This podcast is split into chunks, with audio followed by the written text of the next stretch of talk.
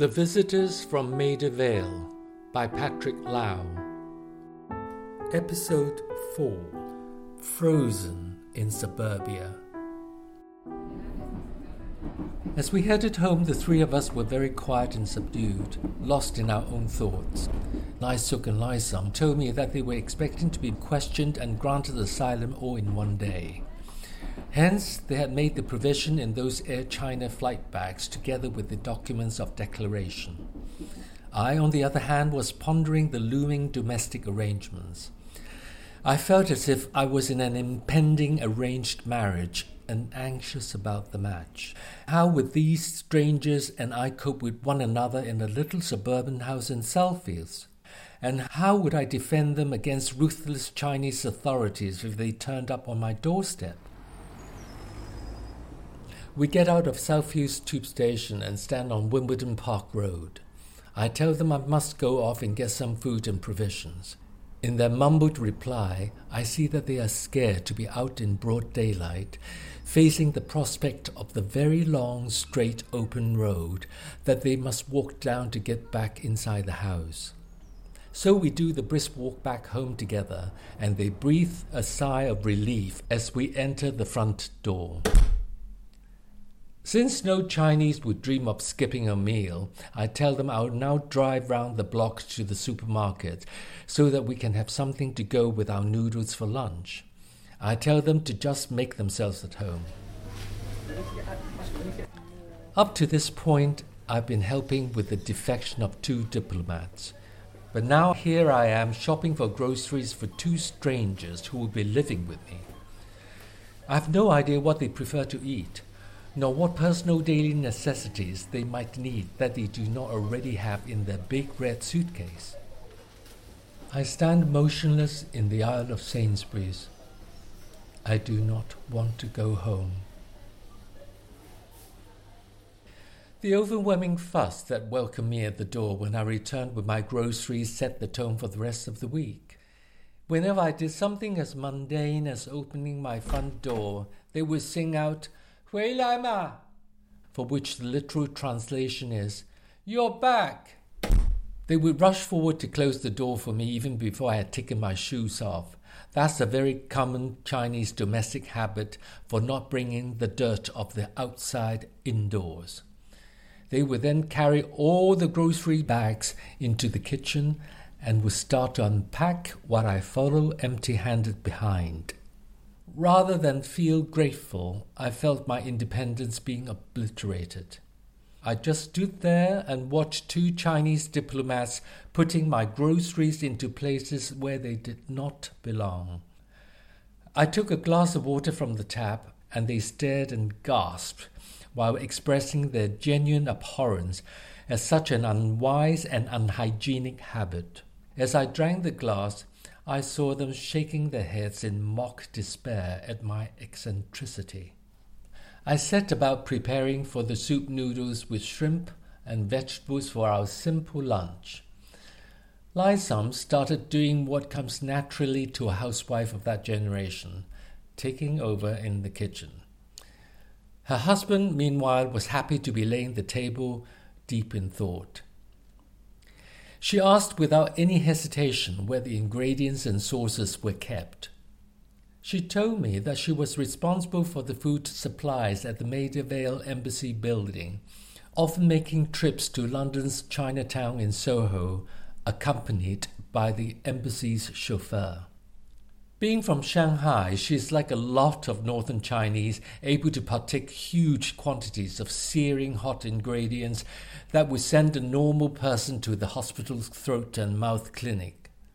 Fortunately, I had a jar of chili sauce for her separate consumption.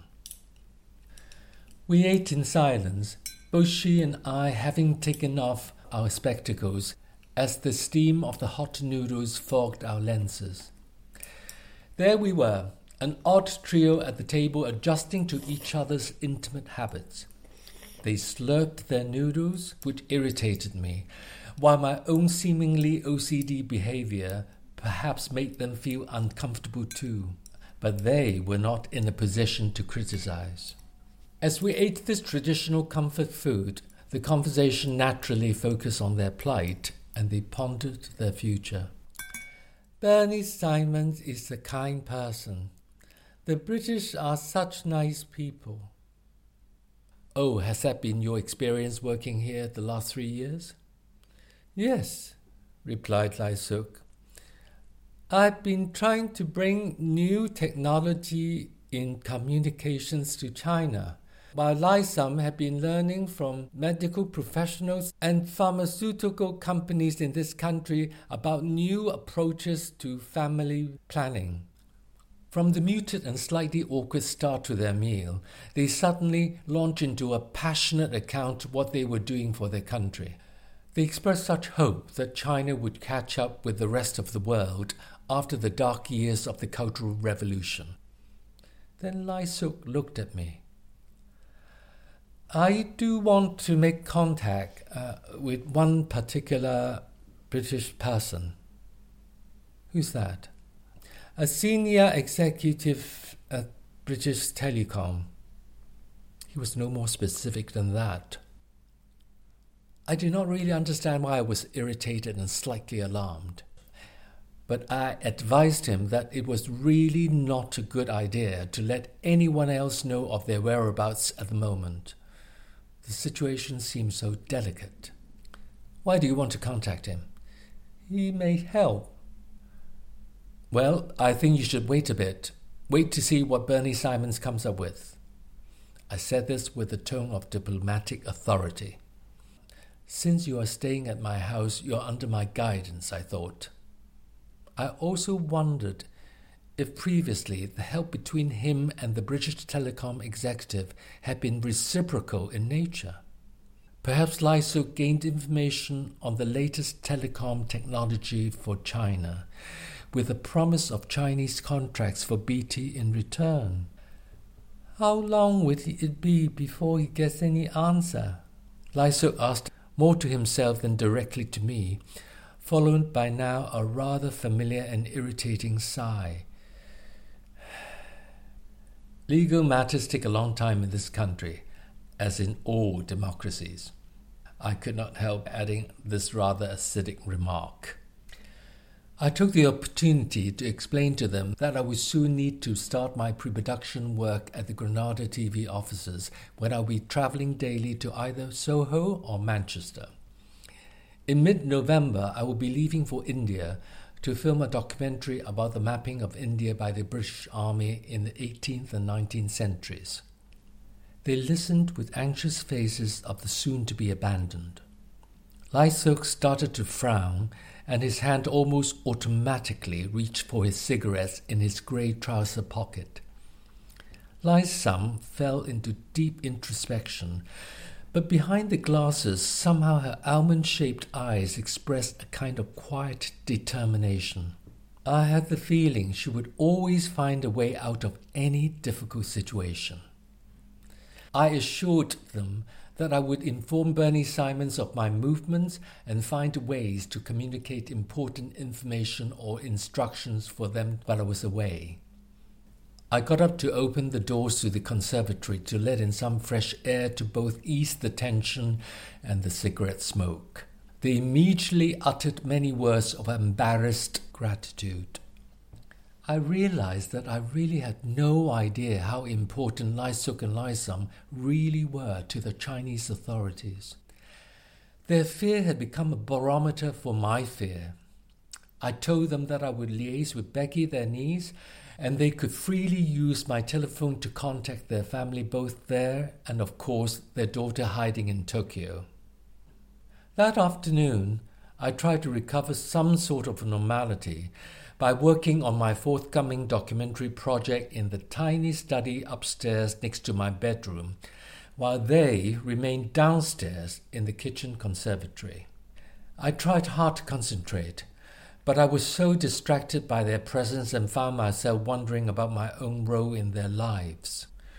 Was I their protector, host, or friend?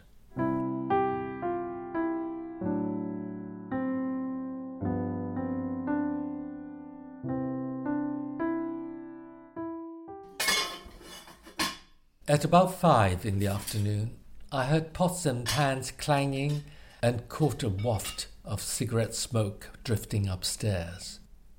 Like a lot of Chinese of their generation, they were used to having their dinner around six, and I'm sure their regimented life in the party headquarters followed the same pattern. Early dinner, 10:30 curfew, and then bed. I was not surprised at all when her voice came up about 45 minutes later. Chifana! Dinner's ready! The literal translation Eat rice now. Hearing this one small phrase of domestic civility and kindness, I again experienced an overwhelming sensation that my life had been taken over.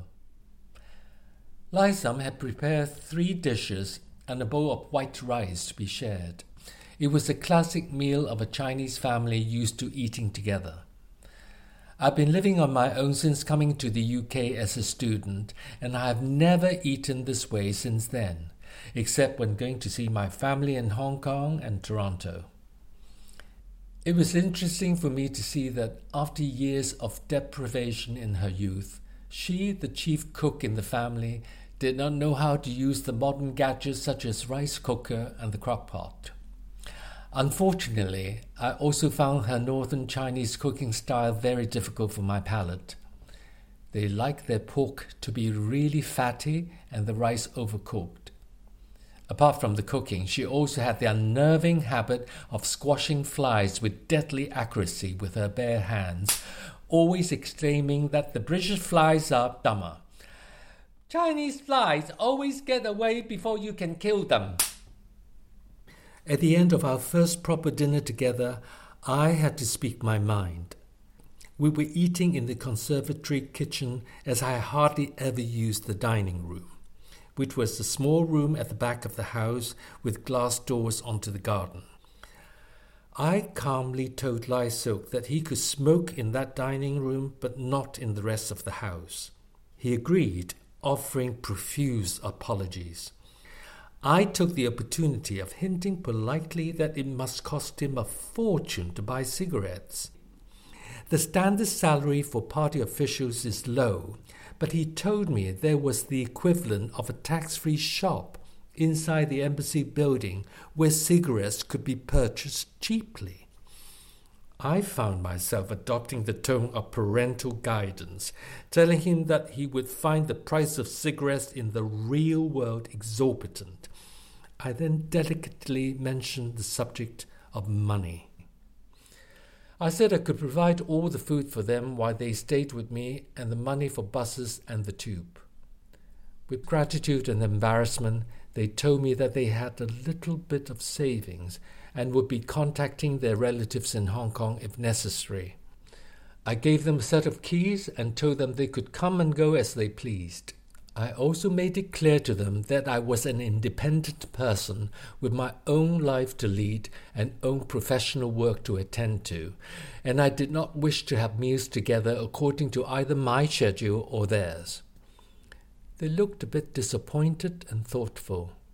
It did feel that after having just got married yesterday, we're already talking about a separation. We could always save your meal for you to eat later, no, please don't even think about doing that, as we may not even have the same kind of diet. It is almost unthinkable for their generation of Chinese not to share food or to behave independently of one another while living under the same roof. I had no qualms about insisting on that. I thought it would be for a short period of time anyway. The days that followed were difficult for all three of us. Although thankfully I had to go into the production office of Granada most weekdays to continue preparing for the documentary, I was coming home every evening.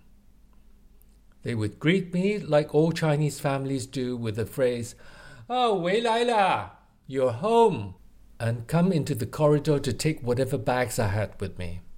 They even laid out my slippers. I quickly found these gestures of kindness suffocating. I felt like a teenager again, as if my home was not my own. In spite of what I said about not sharing food, they still suggested that I had the nice bowl of soup that they had made and saved up for me.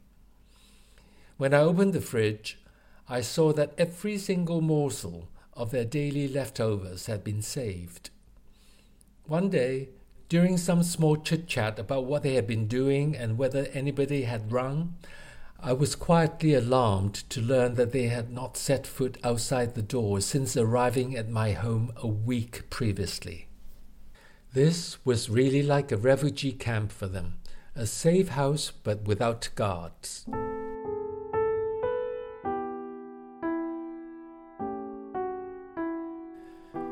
Every evening when I looked at the day's newspaper, I was irritated to find all articles about the present situation in China cut out and already filed in their scrapbook together with their declaration. They openly began to wonder why there was no news printed about them, while there was one article about the defection of what they called an infinitely more minor official outside London. I told them that perhaps this was the discretion gained by going through legal channels rather than walking into the police station like the other officials did. I also quietly thought that perhaps they were not as big cheeses as they thought they were. The call from Bernie came about a week after they arrived in my house. He said that the application for political asylum had been lodged at the Home Office and they would call for an interview when they were ready. The excitement in the house was palpable. Every single ring on the telephone was greeted with anxious anticipation. Many of my friends probably wondered why I now answered the phone with a cautious and formal manner. I had not told anyone what was happening, let alone the fact that I had two political refugees wandering around 10 feet away from me with their ears pricked and trying to act discreet. My agent and manager, Erica, was also wondering why I sounded aloof and distant on the phone when discussing the filming and editing schedule for the Granada TV documentary. Look, if you're unhappy about the dates or the terms, you have to tell me. Yes, Erica, I replied. I need to think very carefully about the dates of being away from London. Usually, I'm one of the easiest clients my agent has on her books as far as scheduling is concerned, since I have no partner or dependents.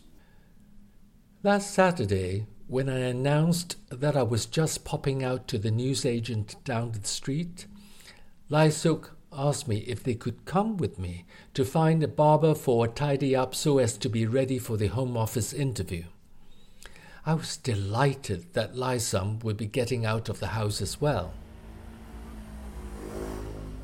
Southfields is like a little village at the weekend with all the young families enjoying themselves out in the park and the shops. We three strolled down the long straight road both of them wearing their big dark shades. They were shocked to discover that a simple trim from the high street barber would cost five pounds, while at the embassy it cost only five pence. Well, that one might be cheaper, but he probably also shopped you, were my thoughts, wicked but unspoken. While we waited for Lai Suk to get his trim, after only reluctantly taking off his dark glasses, Lai Sam followed me into the newsagent's with her still firmly attached to her face. I got my newspaper and some biscuits, and I noticed her standing in front of the racks of newspapers. She started picking them up and scanning them quickly, one after another. After a while, my usually friendly Sri Lankan newsagent was looking annoyed and asked her if she was going to buy any of them. Still nothing in them, not buying. And she marched out of the shop quickly. I apologized to the shopkeeper and wanted so much to tell him that she was not my relative.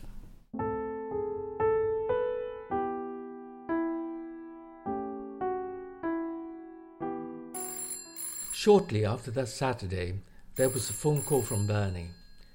He told us the car would fetch Lai Suk and Lai Sam for an interview the next morning. I would be permitted to accompany them in the car up to the point where they would be met at Admiralty House, but no further. He said I was not to worry about their return journey. He did not give much in the way of advice, but just asked me to tell them to take any paperwork they possessed to the interview and that they should tell the truth. When I asked him which department they were going to be interviewed by, he was not very forthcoming, just saying that it was part of the process before anybody could be granted political asylum. The next morning, even I spruced up, thinking that I might somehow be asked at the last minute to participate. I felt nervous watching them scuttling between the dining room and upstairs to the bedroom and bathroom whispering like students before an exam. About 9 a.m., a very ordinary looking young man in a suit arrived in a very ordinary looking car. He greeted us without asking our names or checking our identities. We mostly travelled in silence as he was polite but taciturn. We drove along Millbank, passing the old MI5 building and the Labour headquarters and over Westminster Bridge, entering what felt like the heart of the British establishment. When the car drew up at Admiralty House, the young man turned to me, politely offered his hand, and said, Thanks for accompanying them. That was my cue to get out and get lost.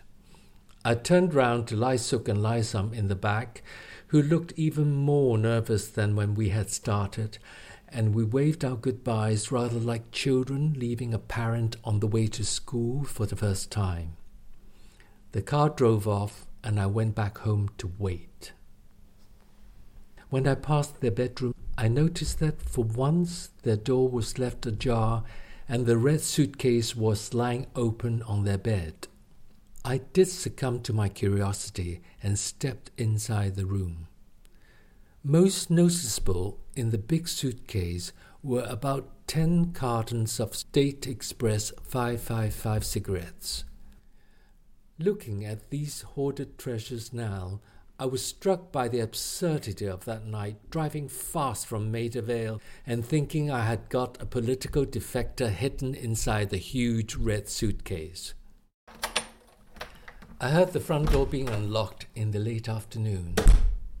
For once, I was the one calling out the greeting. Oh, 你回来了, you're home. Trying to sound casual. I think it was the first time I observed what a difference a slight smile made to Lai Suk's usually worried and downcast face.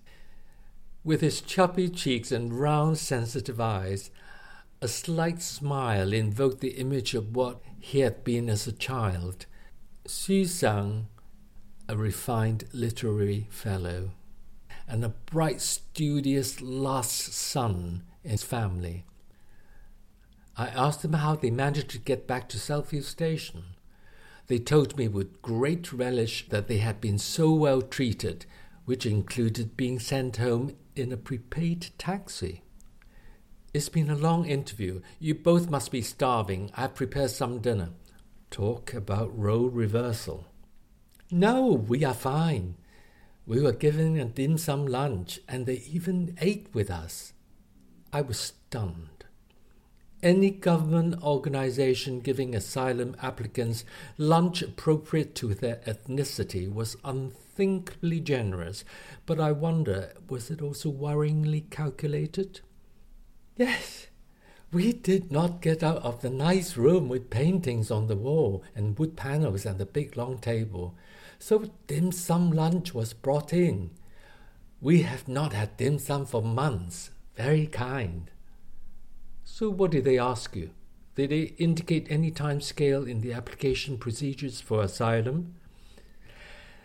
They confirmed that the Chinese authorities here are continuously demanding our return and have objected to any foreign government granting us political asylum. I could see fear returning to his face and his brows furrowing again.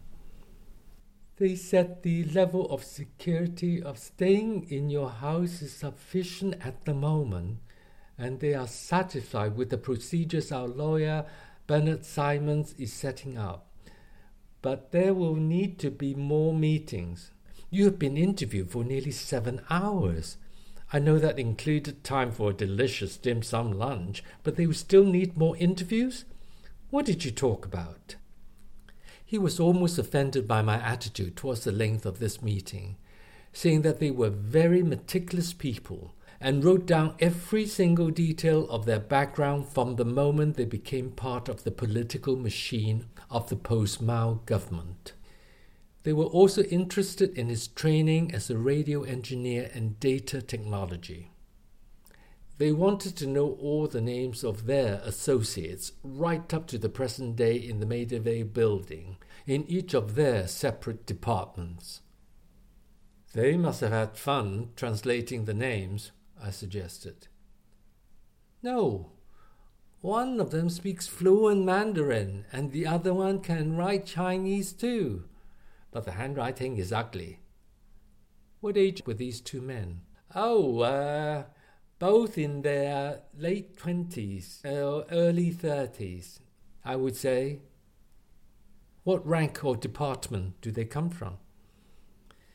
They did not say, and they only introduced themselves uh, by their first names, and we were not given any cards. Charming and polite people. They suggested we tell our daughter and son in law to go to the Australian consulate in Tokyo to apply as political refugees while Tiananmen is still hot in the news, and at the same time tell the Japanese authorities the situation and apply for an extension of their work visa. Can we call her tonight?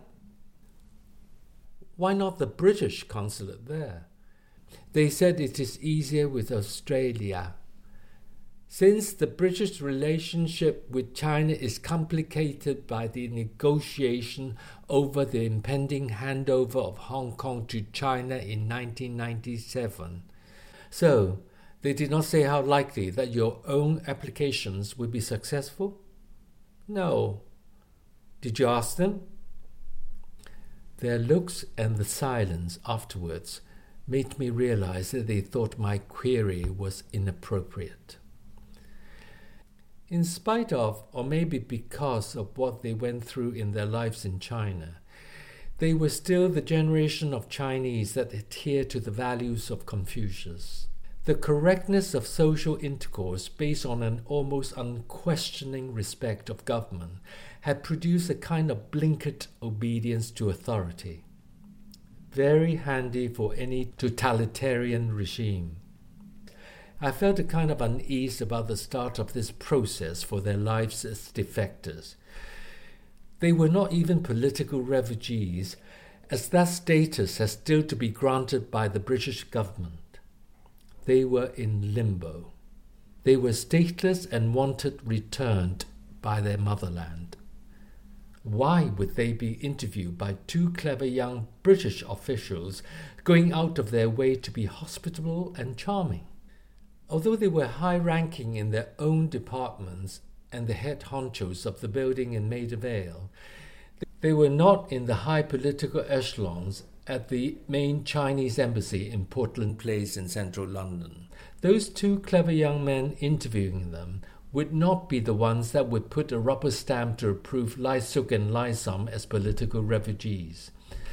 That, I imagine, would be done by older mandarins in Whitehall, who would simultaneously be weighing up the UK relationship with a powerful and difficult customer, China.